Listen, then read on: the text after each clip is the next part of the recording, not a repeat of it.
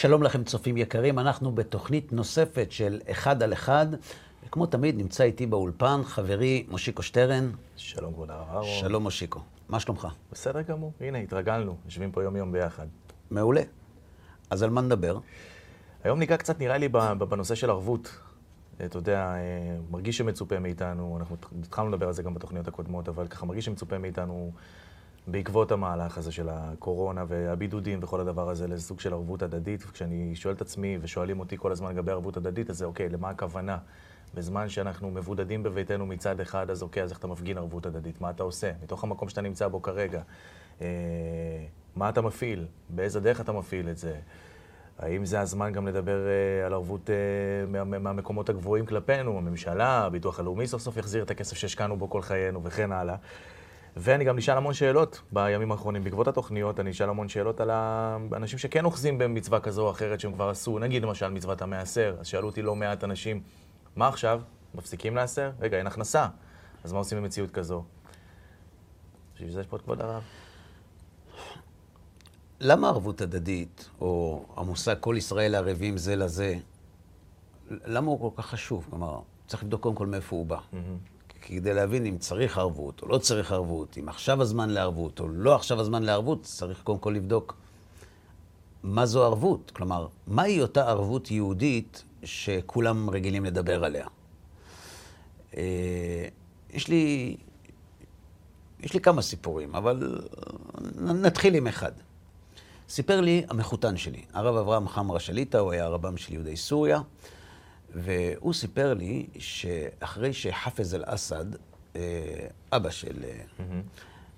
זכה בבחירות ברוב, לא מוחץ, אבל ברוב בסוריה, של 99.2 אחוז, היה מקובל שראשי כל העדות בסוריה מגיעים כדי לברך אותו לרגל זכייתו המופלאה בנשיאות. וגם הוא, כנציג הקהילה היהודית, היה צריך להגיע לארמון של אסד כדי לברך אותו. ואסד היה מאוד מכבד אותו. ואיך שהוא בא להיכנס, אז מנהל הטקס עוצר אותו בצד, לוקח אותו הצידה ואומר לו, על שני האחים, פלוני ואלמוני, אתה לא הולך לדבר. היו אז שני אחים שישבו בכלא, בכלא הסורי, אה, באשמת ריגול לטובת ישראל, ו... והיה רעש גדול מאוד בעולם, כי לנסות לשחרר אותם. והאמת, שהמחותן שלי סיפר לי שהוא רצה באמת לנצל את ההזדמנות האישית הזאת כדי כן לבקש ממנו לעשות משהו, ואחרי שאומרים לו דבר כזה, אז אתה יודע, כן. אי אפשר, אתה עומד מול כזה בן אדם, אתה חייב להיות מאוד מדויק. טוב, אז הוא נכנס פנימה, ואסד קם לכבודו, הושיב אותו על הכיסא שלו. וישב על הכיסא של האורח, ומתחילים לדבר, והוא אומר לו שאנחנו מאוד שמחים, כל מה שלא נכון, בקיצור. ואז אסד אומר לו, תראה, אני, אני רוצה לשאול אותך, כבוד הרב, שאלה. אתם היהודים, עם כזה משונה. אם איזה סורי יושב בארגנטינה, בבית סוהר, על גניבה או על פשע כלשהו, את מי זה מעניין בסוריה? מי עוזר לו? יושבים פה שני פושעים, ככה הוא אמר, על ריגול. כל העולם היהודי דואג להם, אכפת לו מהם. תגיד, מה זה הסיפור הזה? מה, מה זה הסיפור הזה של, ה, של הערבות ההדדית? אז אמר לו הרב, תראה, אדוני הנשיא, ככה זה אצלנו. אצ- אצלנו כל היהודים זה כמו גוף אחד. וכשהיד כואבת, לא שואלים את כל הגוף למה הוא הולך לרופא. אם כבר, אדוני הנשיא, אתה כבר uh, מדבר, אז אולי באמת אולי באמת תחון אותם. אז הוא אומר לו, אני כבר, אה, את החנינות שכבר עשיתי, כשזכיתי לנשיאות, אני כבר עשיתי, אה, אי אפשר לעשות עוד. נגמרה המכסה. ואז הוא אומר לו, חאפז אסד, ככה, בשם הפרטי. אתה בטח שואל את עצמך, אדוני הנשיא, למה אני מכנה אותך בשם הפרטי? אז אני אגלה לך, אצלנו ביהדות, הרבנים הגדולים קראו להם בשם הפרטי שלהם, כי השם הפרטי זה הדבר הכי חשוב והכי מכובד שיש לבן אדם, מכל התארים. חאפז אסד, אתה נשיא סוריה, אתה מוגבל בחוקים שאתה יצרת. אתה יכול לחון שוב. זה היה בימים האלה.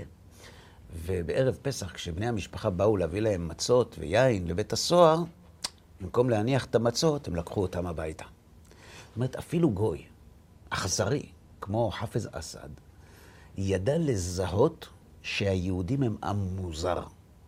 שאצלם יהודי אחד שיושב בסוף העולם, זה לא כמו אצל עמים אחרים. הם ילכו אחריו עד סוף העולם כדי להציל אותו. דוגמה נוספת, סיפר לי ידיד יקר, שמשלח לו אריכות ימים ושנים, הוא כבר בן 90 פלוס, איש רב מעללים, והוא סיפר לי שכשהתחיל האביב הערבי, הוא קיבל מידע שהמוסלמים במדינות ערב הולכים לעשות חיים לא קלים לנוצרים שחיים במדינות שלהם, ולכן הוא נסע לספרד, לברצלונה, וביקש להיפגש עם הנציג של האפיפיור בספרד, קרדינל של ברצלונה. מה אתה רוצה ממנו? שאלו, דברים שלי ושלו. אם הייתי רוצה, הייתי נפגש איתך, הוא אומר. זו חוצפה רק של יהודים. בקיצור, בסוף נתנו לו להיפגש איתו. הוא אומר לו, תשמע, אדוני קרדינל, אה, דע לך שזה המידע שיש בידי. אני באתי לכאן כדי לבקש ממך שתעשה משהו בשביל לעזור לבני האמונה שלך. מסתכל עליו הקרדינל ואומר לו, אני מאוד מעריך את זה, אדוני, שאתה הגעת מארץ ישראל לספרד כדי להיפגש איתי ולבקש ממני להגן על בני דתי. רק שיש לך טעות אחת קטנה. אנחנו לא יהודים. אם אתה יודע היסטוריה, אתה בטח יודע כמה פעמים בני האמונה שלי נלחמו אלה באלה. אז אני מאוד מעריך את זה שבאת, אבל אנחנו לא יהודים. אגב, כשבנימין נתניהו נפגש עם פוטין, כיוון שפוטין היה חייב לו איזה משהו, אני לא יודע בדיוק על מה, הוא שאל אותו, מה תבקש? ואז במקום לבקש ממנו את כל הדברים שאמרו לו שצריך לבקש, הוא ביקש את זכריה באומל, הנעדר מקרב סולטן יעקוב. כן. אז פוטין גם אמר לו, מה העניין? מי זה? מי זה באומל? אז הוא אומר לו, לפני 40 שנה חייל נהרג, נעלם, לא יודעים איפה הוא. גם הוא לא הבין. זאת אומרת, אנחנו האחרונים שחושבים שאנחנו עם סגולה, כן? וכל מי שאומר לנו את זה, אנחנו נורא כועסים, כי אנחנו רוצים להיות כמו כולם, נמאס לנו להיות מיוחדים.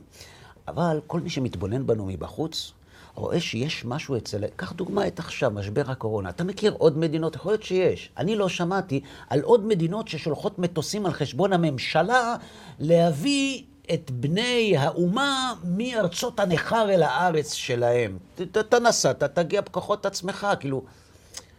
למה, למה הערבות הזאת כל כך בולטת אצלנו? מאיפה היא באה? מה, מה התפקיד שלה ולמה היא כל כך חשובה? ויכול להיות שכשנבין את זה, אז אולי גם נבין את כל השאלות ששאלת. מה, מה תפקידה של הערבות בימינו, כשכל אחד יושב בבית שלו, והאם צריך להפסיק לתת את הצדקה שאנחנו תמיד נותנים כי המצב היום קשה, והאם הממשלה כן תעזור לנו או לא תעזור לנו. קודם כל צריך לברר את זה. בכבוד. אה, ככה? כן.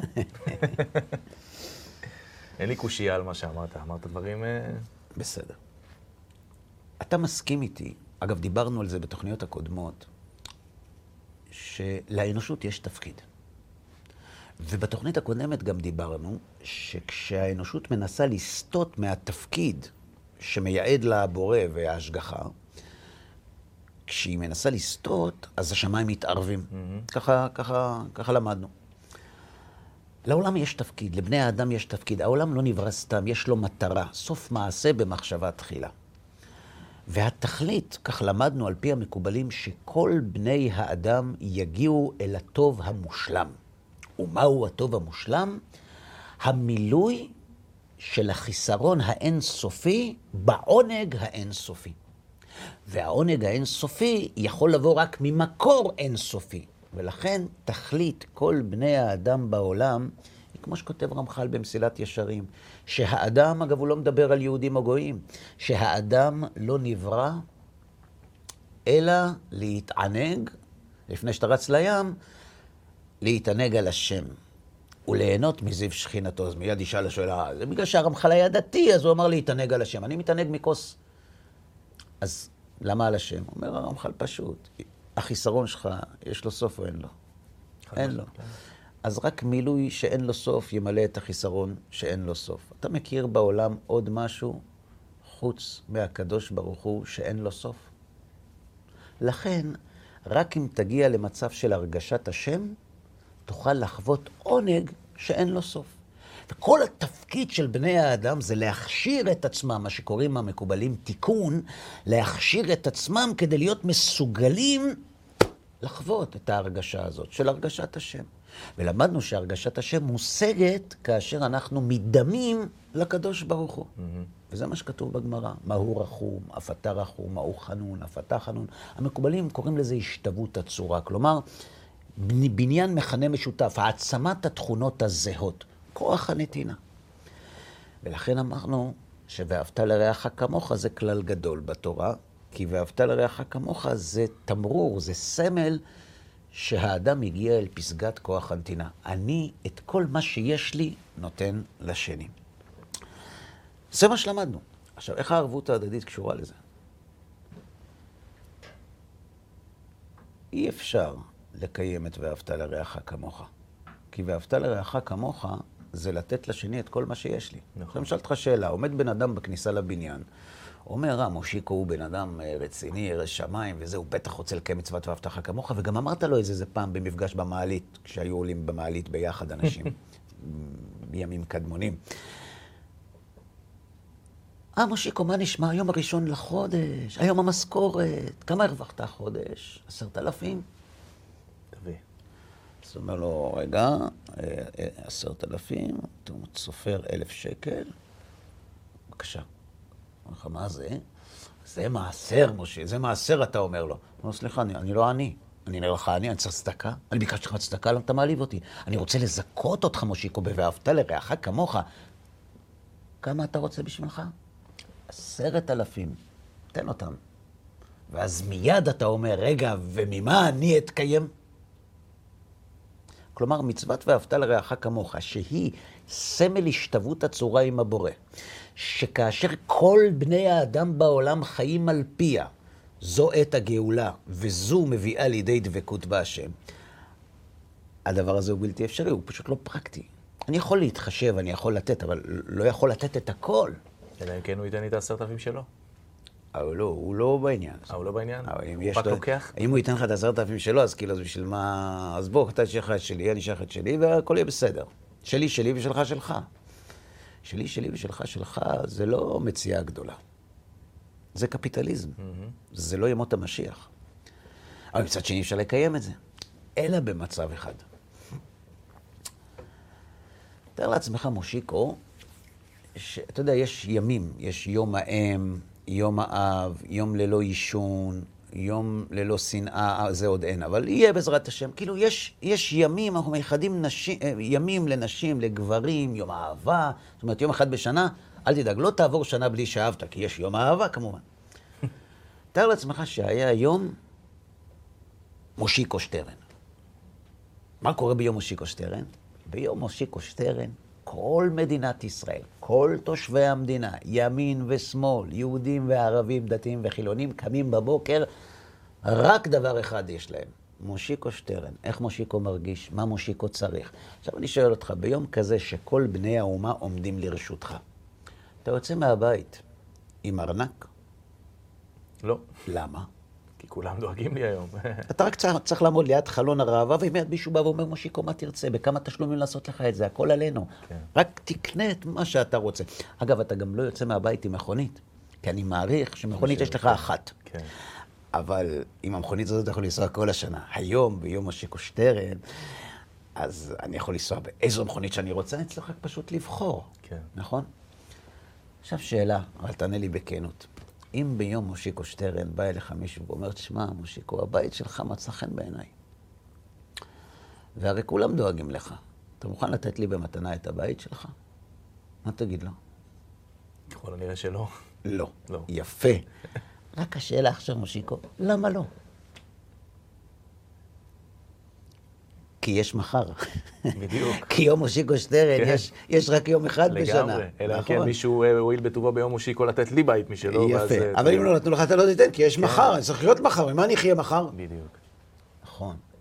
אבל מה יקרה אם יום מושיקו שטרן הוא 365 יום בשנה, כולל מע"מ? ואז, באיזה יום של חול, שכל העולם כרגיל, כל המדינה כולה דואגת לך, בא מישהו ואומר לך, משה, אתה יכול לתת לי את החולצה שלך, אתה יכול לתת לי את הבית שלך, אתה יכול לתת לי את המכונית שלך? מה תגיד לו? ודאי. אין בעיה. למה? כי איך שאתה נותן לו את הבית, מיד אתה מקבל 20-30 הצעות לאן לעבור דירה. חז"ל אומרים שאין עניות בציבור. הציבור הוא לא עני. העוני הוא רק כאשר אנחנו בציבור יחידים. Mm-hmm. אבל אם כל בני האומה עומדים אכן לדאוג למושיקו שטרן, כשמושיקו שטרן ייתן לשכן את העשרת אלפים שקל, הוא אפילו לא ימצמץ, כי עוד לפני שהוא יגיע הביתה יהיה לו בכיס את מה שכל בני החברה עמדו אכן כדי להעניק לו. לכן אמרנו גם שהתורה לא ניתנה לאברהם אבינו, גם לא לאדם הראשון. כי אם תכלית התורה זה להגיע ל"ואהבת לרעך כמוך", שמביא לדבקות בהשם, אברהם לא יכול לקיים את התורה לבד. גם לא יעקב אבינו. למה? כי היא לא הייתה מביאה אותו ל"ואהבת לרעך כמוך". לכן, רק כשעם ישראל יצא ממצרים כאומה, מגיע אליהם משה ואומר, הקדוש ברוך הוא שאל אותי אם אתם רוצים לקבל את התורה. לא במילים האלה. הוא אומר, כה תאמר לבית יעקב ותגיד לבני ישראל, אתם ראיתם, ואם תשמרו את בריתי, והייתם לי סגולה מכל העמים, כי לי כל הארץ, ואתם תהיו לי ממלכת כהנים וגוי קדוש, אלה הדברים אשר תדבר אל בני ישראל. יש פה זכר לקבלת התורה? לא, הוא אומר לו, תשמע, אתם תשמרו את הברית שלי, תהיו ממלכת כהנים, תהיו עם סגולה, לך תגיד להם אם הם רוצים את זה. יכול להסביר לי מה זה ממלכת כהנים? אנחנו קראנו את זה פעם או פעמיים. מה זה ממלכת כהנים? ממלכת כהנים, אם, אם אנחנו מדמים את זה לכהנים באמת, אז הכהנים דאגו להם. עם ישראל דאג לכהנים. מעולה. יפה. אומר הרמב"ם בסוף הלכות שמיטה ויובל בסדר זרעים, בספר זרעים שלו, למה לא זכה שבט לוי בחלק ונחלה בביזת הארץ כשער רחב? אולי צריך. לפי שהובדל לעמוד לפני השם לשרתו. שנאמר, יורו משפטיך ליעקב ותורתך לישראל. לכן, הם לא יורשים ונוחלים כשאר ישראל, אלא הם חיל השם, והוא יתברך זוכה להם. כלומר, כהנים זה אנשים שאין להם רכוש עצמי. וכיוון שאין להם רכוש עצמי, האחרים מפרנסים אותם.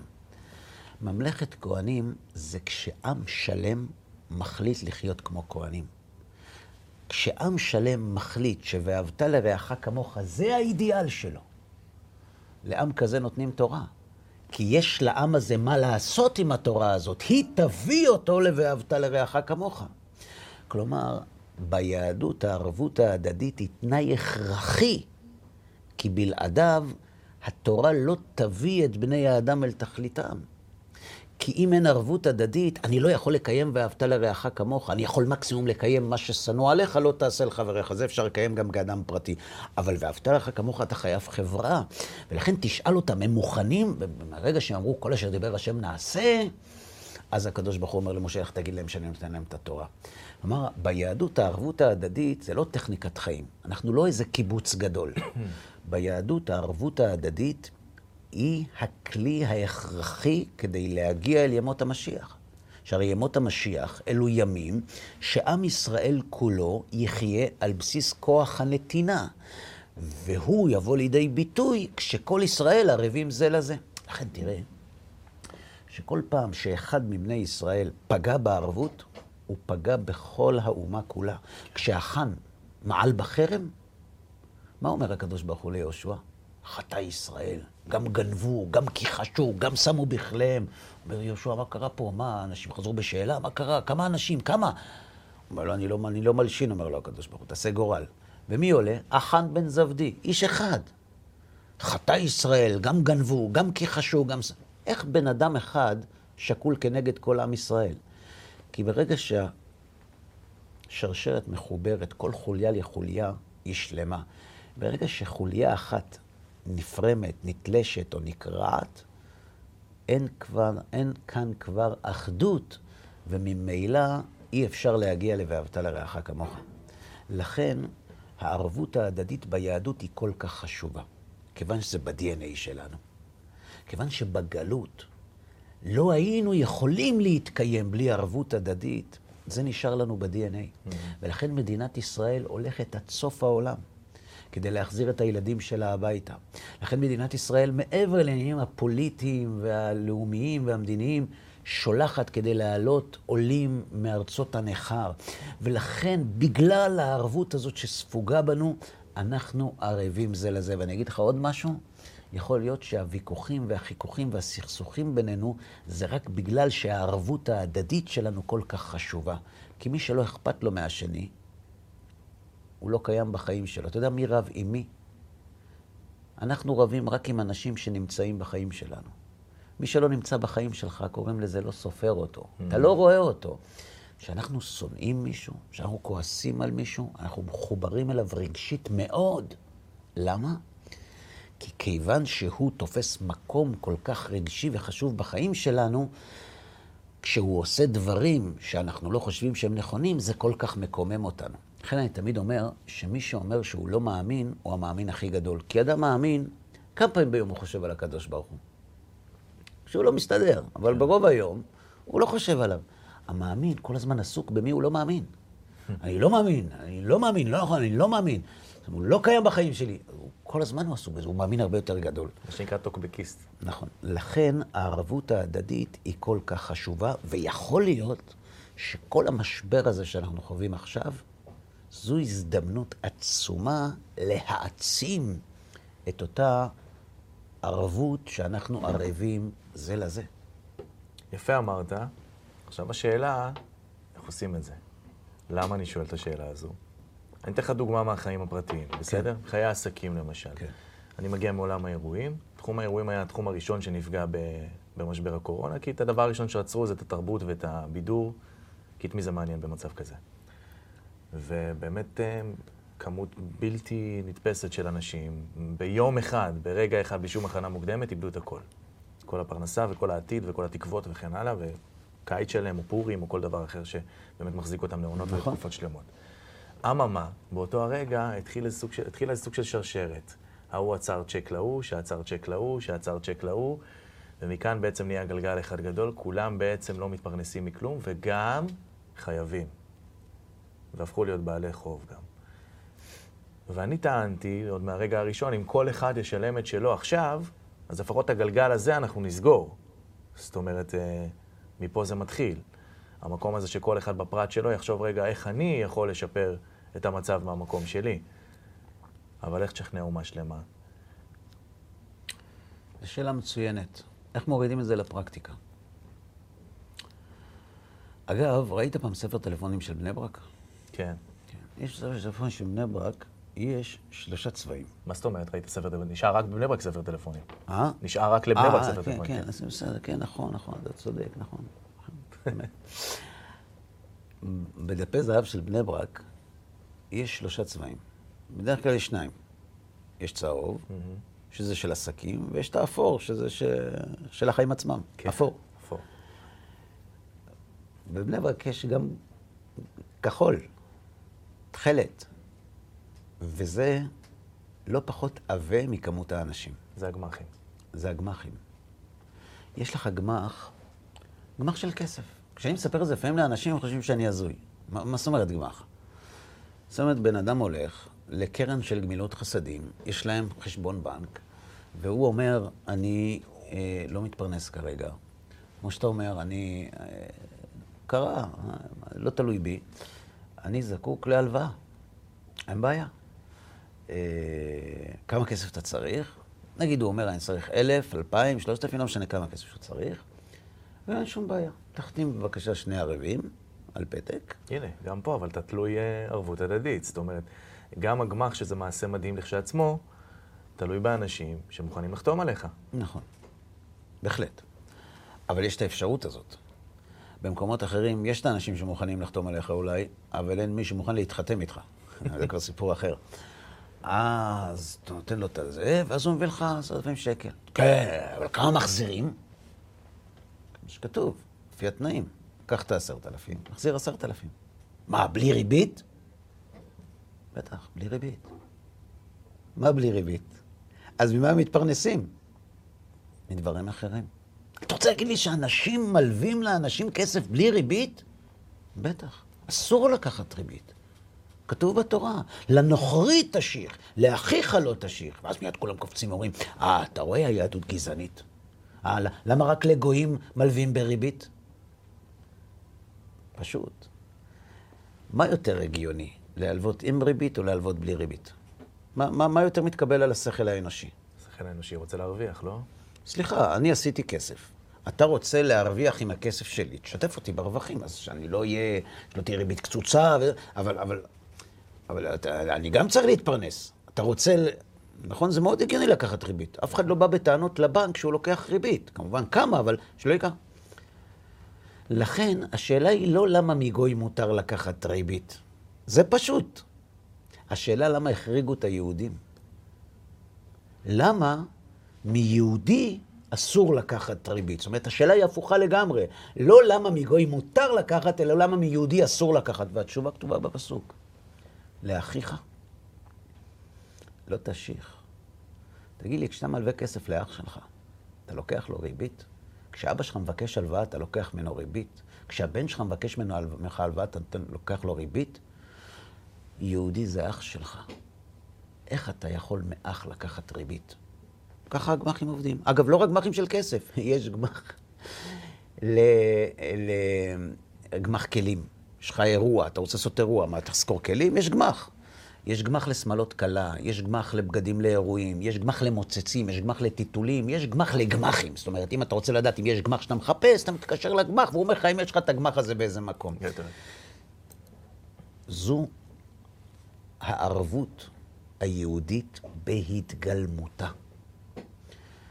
ואנחנו מקווים שהיא תקיף את כל בני האומה. כי כשכל בני האומה נרגיל את עצמנו לדאוג, לחשוב אחד על השני, זו הגאולה. זאת אומרת, ז, ז, זו עת הגאולה. אלו הם ימות המשיח. אז יגור זאב עם כבש. מסכים. לכן,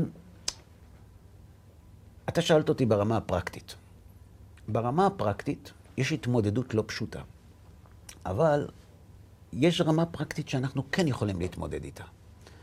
יש אנשים בבידוד. הם לא יוצאים מהבית. שאלתי את עצמי מה עובר עליהם, איך הם מסתדרים, אם יש מי שדואג להם. יש אנשים מבוגרים שפוחדים לצאת מהבית, וגם אין להם כל כך למי להתקשר. אה, הרמתי היום טלפון לאיזה אדם מבוגר, גבר או אישה, כדי לשאול אם הם צריכים משהו, כדי לתת להם, כדי לתת להם מילה טובה. יש אנשים מבוגרים שהם עונים לטלפון והם מגלים שזו טעות, וחצי שעה הם מחזיקים את הבן אדם על הקו עד שהם מגלים לו שזה לא מישהו הם מחפשים, כי לפחות הם מדברים עם מישהו ואומרים לו לא יקרה כלום אם תטעה גם מחר. אנחנו יכולים, בתקופה הזאת, מתי הערבות ההדדית יכולה לבוא לידי ביטוי? כשכולם חזקים? כשאנשים חלשים, כשאנשים תלותיים, כשאנשים זקוקים ל... יש למי שמבקש ליישם את הערבות ההדדית הזדמנות אדירה להעצים את הערבים זה לזה. וזה במה שאפשר. אגב, גם במה שאי אפשר. כותב השלה הקדוש על פרשת כי תצא, על מצוות השבת אבדה, הוא כותב ש... למה התורה ציוותה להחזיר אבדה? תגיד לי, למה, למה צריך להחזיר אבדה? להרגיל עצמך, אה, לא לקחת משהו שהוא לא שלך, גם אם מצאת אותו. מה, איבד, זה לא של אף אחד. איבד, מה, מצאתי שלי, זה מה שהילדים אומרים, כן? למה צריך להחזיר אבדה? למה? אז מה שאתה אומר זה נכון. זה נכון, צריך להחזיר אבדה, כי כשאתה מחזיר אבדה, אתה, אתה מחזיר לבן אדם את מה ששלו ו... וכולי וכולי, אבל קשה מאוד להחזיק את מצוות השבת אבדה דווקא בדבר הזה, ואני אגיד לך גם למה. זה אומר מהר"ל מפראג, כמדומני בבאר הגולה. הוא אומר ככה, כדי לתקן את העולם, מה יותר מתקן את העולם? כשאתה מחזיר אבדה שבעליה התייאשו ממנה, או כשאתה מחזיר אבדה שהבעלים עוד מחפשים אותה? מה מתקן, מה משמח יותר את האדם? כשהאדם עוד מחפש את זה, מן הסתם. כשהוא מחפש את זה? אם הוא מחפש, הוא עוד לא יתייאש. אם הוא עוד לא יתייאש, אה, מצאת את זה, זה שלי, תודה, תודה, בדיוק את זה אני מחפש. אה, אוקיי, הבנתי, המהלך הוא הפוך. בשביל אוקיי. תיקון העולם? כן. מה מביא שמחה ושלום כן. בעולם? שלא ציפיתי. בן אדם, זהו, התייאש, הלך הכסף, בא מישהו אומר, לא, זה כסף שלך. יפה. אתן לך דוגמה, כשה, כשאדם חי בעולם שבו לא מחזירים אבדות, כשמישהו מחזיר לו אבדה, הוא מנשק לו את היד, הוא אומר, עוד יש אנשים טובים בעולם. זאת אומרת, הוא לא ציפה כבר לקבל את זה. והתורה אומרת שהשבת אבדה לא צריך להחזיר בכל מצב. אלא אם כן יש לה סימנים, יש לה תובעים, אם בן אדם לא יתייאש. למה? אם המטרה של מצוות השבת אבידה זה מצווה נימוסית, קורא לזה מהר"ל, כאילו, תיקון העולם, אז אל תגביל, תן עד הסוף. אומר השלה הקדוש בשם רבי מנחם הבבלי בפרשת כי תצא, פירושו לתורה, למה ציוותה התורה על השבת אבדה? כמובן, גם בשביל מה שאתה אמרת, אין מקרא יוצא מדי פשוטו, אבל בשביל עוד דבר. ללמד קל וחומר, שאם על אבדת גופו וממונו הזהירה תורה, על אבדת נפשו, על אחת כמה וכמה, שאתה ערב פירעון, רצה מזה גובה, רצה מזה גובה. ללמד שאתה צריך לעמוד על פרשת דרכים ולראות כיצד ישוב אחיך בתשובה. שהגאולה תלויה ועומדת בזכות התשובה. ערבות הדדית, מלמד השלה הקדוש, זה לא רק לכסף. זה גם לחיים, זה גם לעתיד של היהודי שעומד מולך. מה עשית בשביל מדינה, אמר פעם מישהו. והיהדות שואלת, מה עשית בשביל אח שלך? עזרת לו כספית, זה חשוב. זה לא במקום, זה חשוב, אבל רק בכסף. לא ניסית גם לדאוג לעולם הרוחני שלו מעבר לכסף? שהרי לומדים את זה מהשבת אבידה, מקל וחומר. וכאן יש לנו המון המון מה לעשות. אתן לך דוגמה. אמי התקשרה הבוקר אלינו הביתה וביקשה את הבן שלי, שיושב איתנו כאן באולפן, אה, ילד בן 11. והיא אומרת לו, אני מבקשת ממך שתכתוב ככה. היום בשעה 12, נא לקרוא פרק זה וזה בתהילים, פרק זה וזה בתהילים, פרק זה וזה בתהילים, פרק זה וזה בתהילים, כמה פרקים, כזה, ולכוון להצלחת עם ישראל, לרפואת עם ישראל ולגילוי הגאולה הקרובה במהרה בימינו.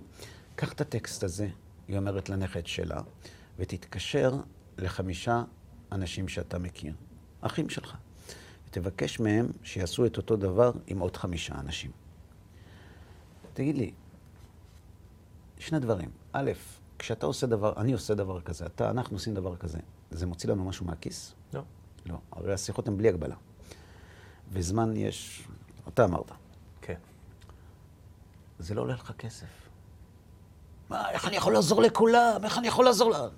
במה שאתה לא יכול לעזור לכולם, כיוון שאנחנו עדיין לא חיים בחברה של ואהבת לרעך כמוך, בחברה שלא חיים ואהבת לרעך כמוך, אתה יכול לחיות רק מה ששנוא עליך לא תעשה לחבריך. כלומר, אל תעשה לאחרים את מה שאתה לא רוצה שיעשו לך. את זה אתה יכול לעשות בכל חברה. ואהבת לך כמוך, צריך ממלכת כהנים, גוי קדוש, אחרית הימים, ביאת משיח, אתה צודק. יש משהו שגם היום אפשר לקיים ואהבת לרעך כמוך. שגם אם תיתן את כל מה שיש לך לאחרים, לא יחסר ממך כלום, כי נר לאחד, נר למאה. מתי התפללת על מישהו? מתי בפעם האחרונה התפללת משהו על מישהו? זו שאלה שכל אחד מאיתנו צריך לשאול את עצמו. זה לא עולה כסף להתפלל. אתה יכול להתפלל על כל העולם. אתה יכול להתפלל ולבקש מהקדוש ברוך הוא שירפא את כל החולים, להגיד כמה פרקי תהילים, כן מאמין, לא מאמין, זה לא עולה לך כסף. ואם זה כן עובד, למה לא עשית את זה?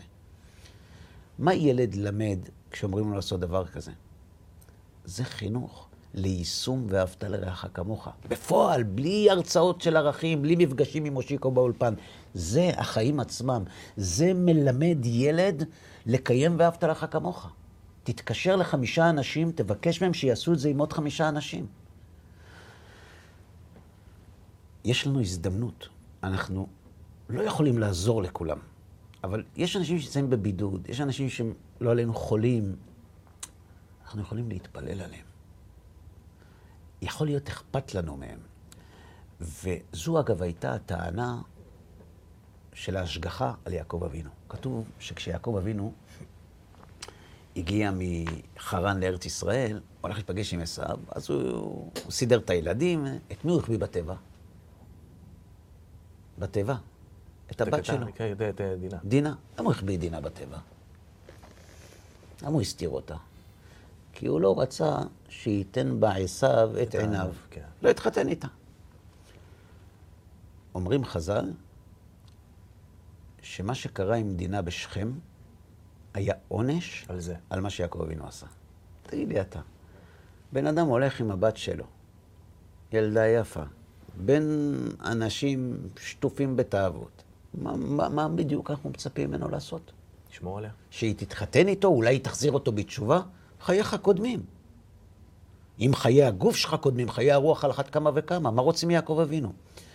כותב רבי שמחה מולי מפרשיסרא, אף אחד לא בא בטענות ליעקב אבינו עליו השלום. ככה היה צריך לעשות. אבל למה זה לא כאב לך? למה לא כאב לך על אח שלך? צריך לכאוב לך על אח שלך. ולא כאב. איך זה יכול להיות? בסדר, אח שלך רשע. אתה לא יכול לתת לו את הבת שלך. אז תבכה, למה אתה לא יכול לתת לאח שלך את הבת שלך? אנחנו נמצאים בתקופה שלא תמיד אנחנו יכולים לעזור. אין לנו תרופה, הכסף שלנו מוגבל, כמו שאתה אומר, כמה אנחנו נמצאים באיזשהו מקום. אבל להתפלל אפשר. אפשר על כל עם ישראל. זו הזדמנות להשתמש בפרקי התהילים שאנחנו קוראים כדי להעצים בנו את החוויה של הערבות ההדדית. זו הזדמנות אדירה. לכן זה נקרא נשק יום הדין. לכן הערבות היהודית היא נשק יום הדין שלנו. מה זה נשק יום הדין? אתה יודע, במלחמת יום כיפור, כשהמצב uh, התברר, וכשמשה דיין הסביר לאנשים, uh, כמו שאמרו בוועידת האורחים, שאנחנו נותנים לחורבן הבית השלישי, היו דיבורים על uh, נשק יום הדין. זאת אומרת, יש, יש בדרום אלמוגים, ויש שם כאילו כל מיני דברים שכשאין מה לעשות, הולכים לשם. כן. אנחנו ערב הגאולה.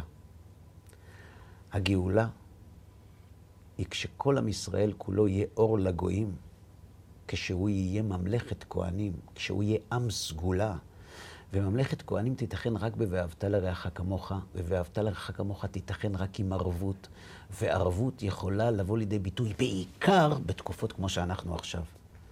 אז זה נשק יום הדין שלנו. אם לא נשאר כלום, הרי תרופה אין, וזה אין, וזה אין, לפחות נוציא את נשק יום הדין ונשתמש בו. כאילו ההרגשה היא שהם מסירים מאיתנו עכשיו את כל רעשי הרקע כדי להיכנס לסנטר. נכון. וזה מה שאנחנו צריכים לעשות עכשיו. כמו שאמרת, בעזרה פיזית, אם יש לך אפשרות, אם יש למישהו אפשרות לעזור למישהו אחר, זה, זה, זה חשוב מאוד. החסידים אומרים ש, ש, שהגשמיות של השני זה הרוחניות שלך. Mm-hmm. זה, נכון, אני לא מזלזל חלילה. הגשמיות, כל מה שאפשר, אבל הגשמיות טבעה שהיא מוגבלת. אתה לא יכול לקיים איתה את כל ה"ואהבת לך כמוך", כי עוד אין, אין עוד יום מושיקו שטרן, אתה מבין? אבל יום מושיקו שטרן הרוחני יש. כנראה כל יום. כל יום, כל רגע. אז את זה לפחות ננצל. רצית ערבות. רציתי. עכשיו אתה מבין למה ב-DNA שלנו, אפילו הגויים כמו חאפז אסד והקרדינל של ברצלונה וולדימיר פוטין מבינים שאנחנו עם לא נורמלי? אנחנו באמת לא נורמליים. אנחנו עם ש-3,300 שנה זורם לו בווריד התכלית, ממלכת כהנים וגוי קדוש. והסכמנו. כל אשר דיבר השם, נעשה. אשריך. אני מאוד מודה לך, מושיקו, שהגעת עוד פעם והקדשת מזמנך בשבילנו. שיהיה רק בשורות טובות, אמן. והצלחה ובריאות אמן. לכל עם ישראל, וגם לכם, צופים יקרים. תודה רבה רבה שהייתם איתנו. אנחנו מאוד מקווים שנהניתם. ובעזרת השם, ניפגש כאן בקרוב לתוכניות נוספות. כל טוב לכם.